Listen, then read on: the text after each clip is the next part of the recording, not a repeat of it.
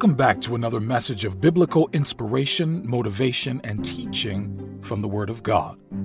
If this is your first time joining the Manna community, we encourage you to subscribe, let us know you're here, and how God has blessed you today. Today, we talk about Joseph. No, not the one that went to Egypt and became a prime minister. Well, actually, this one also did visit Egypt too, but only when he and his family were running because Herod would kill their baby if they remained in Israel. Well, anyway, at the end of this video, we're going to pray for some of the characteristics of this dad.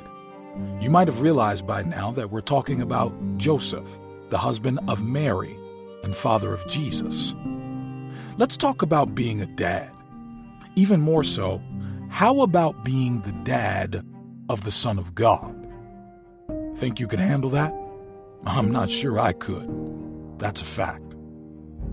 Joseph was the earthly father, through whose family the promise of the virgin birth of Jesus would happen. Now, there's not much that we're told about this man, Joseph, but from the little time we saw him and what he did, we are able to safely deduct some good characters that not only make him stand out as a good father, but also as a good husband and an obedient follower of God.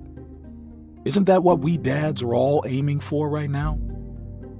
So, it happened that Joseph had been engaged to Mary, who was going to be the mother of Jesus. But when they first started off their relationship, Joseph would never have thought that this would be his story. Joseph was from the tribe of Judah, a strong tribe among the 12 tribes of Israel. According to the prophecy of the coming Savior, it had been said that this Christ would come through the tribe of Judah. When Jacob, Israel, was blessing his sons in Genesis 49, verse 10. So Joseph had already been implicated without even knowing it.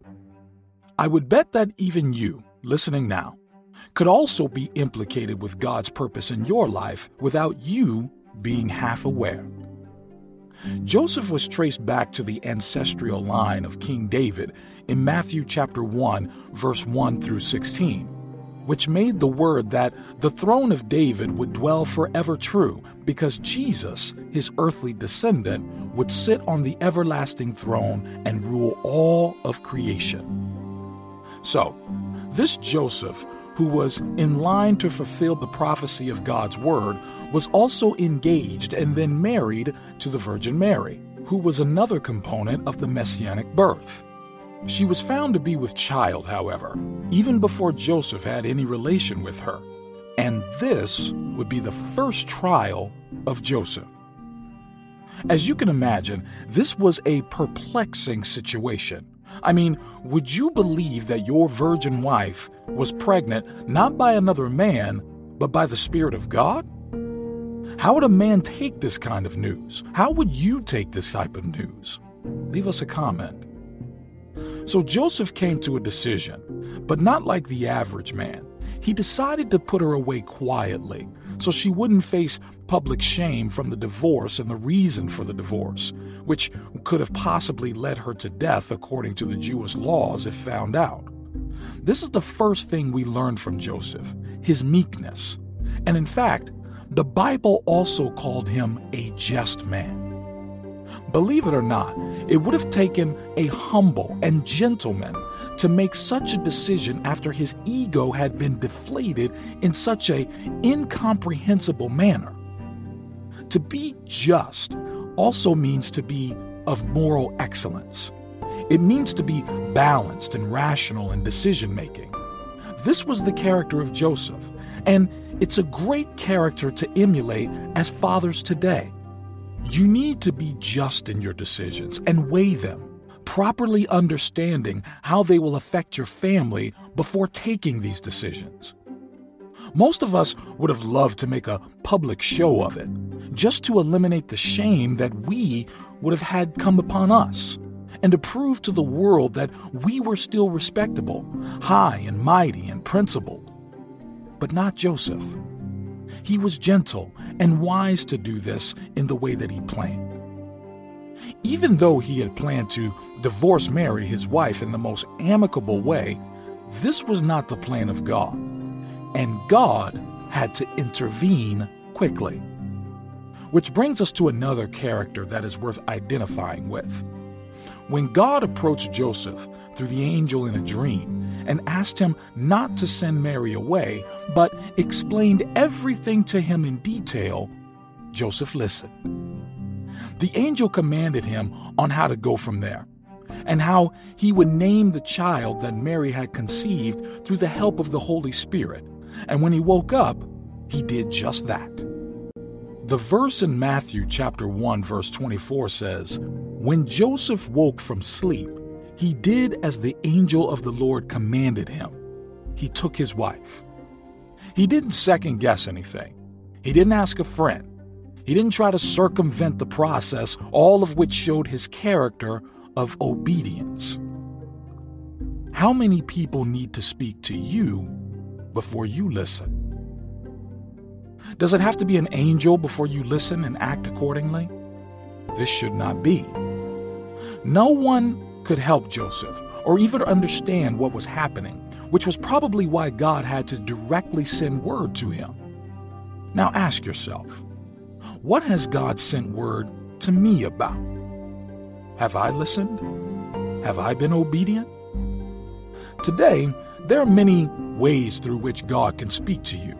There's the Bible, Christian literature, pastors, and other people who are led by God who should be able to give you proper guidance when you meet confusing circumstances. Your only job is to listen and obey as Joseph did. Again, his character of obedience as a dad is shown when an angel has to appear to him and warn him of the impending danger of the child's life in the hands of Herod. He, his wife Mary, and Joseph had to skip town and go to Egypt at the instruction of the angel in order to save the life of Jesus. In this obedience, the Word of God had the chance to be fulfilled. I am more than confident that there's a lot that God has said concerning you, which you may not have even been able to find out personally yet, but those little words of instruction that come to you, if obeyed, could unlock the most amazing blessings. This is the mercy and the grace of God. Once again, he is led twice through dreams on where to go, and by listening, he and his family remained safe and also fulfilled prophecy. This was how the life of Jesus as a baby was saved, and the dignity of the Virgin Mary, the mother of Jesus, was upheld by the humility and obedience of a dad. We didn't hear much more about Joseph, except a peek into knowing that he was also a carpenter by profession. But don't forget his role in bringing the salvation of God to all mankind. You and I need to learn from the life of Joseph that as dads, it is important that we are humble and obedient to the word that comes from God. The destinies of your children are directly tied to the role that you play in their lives.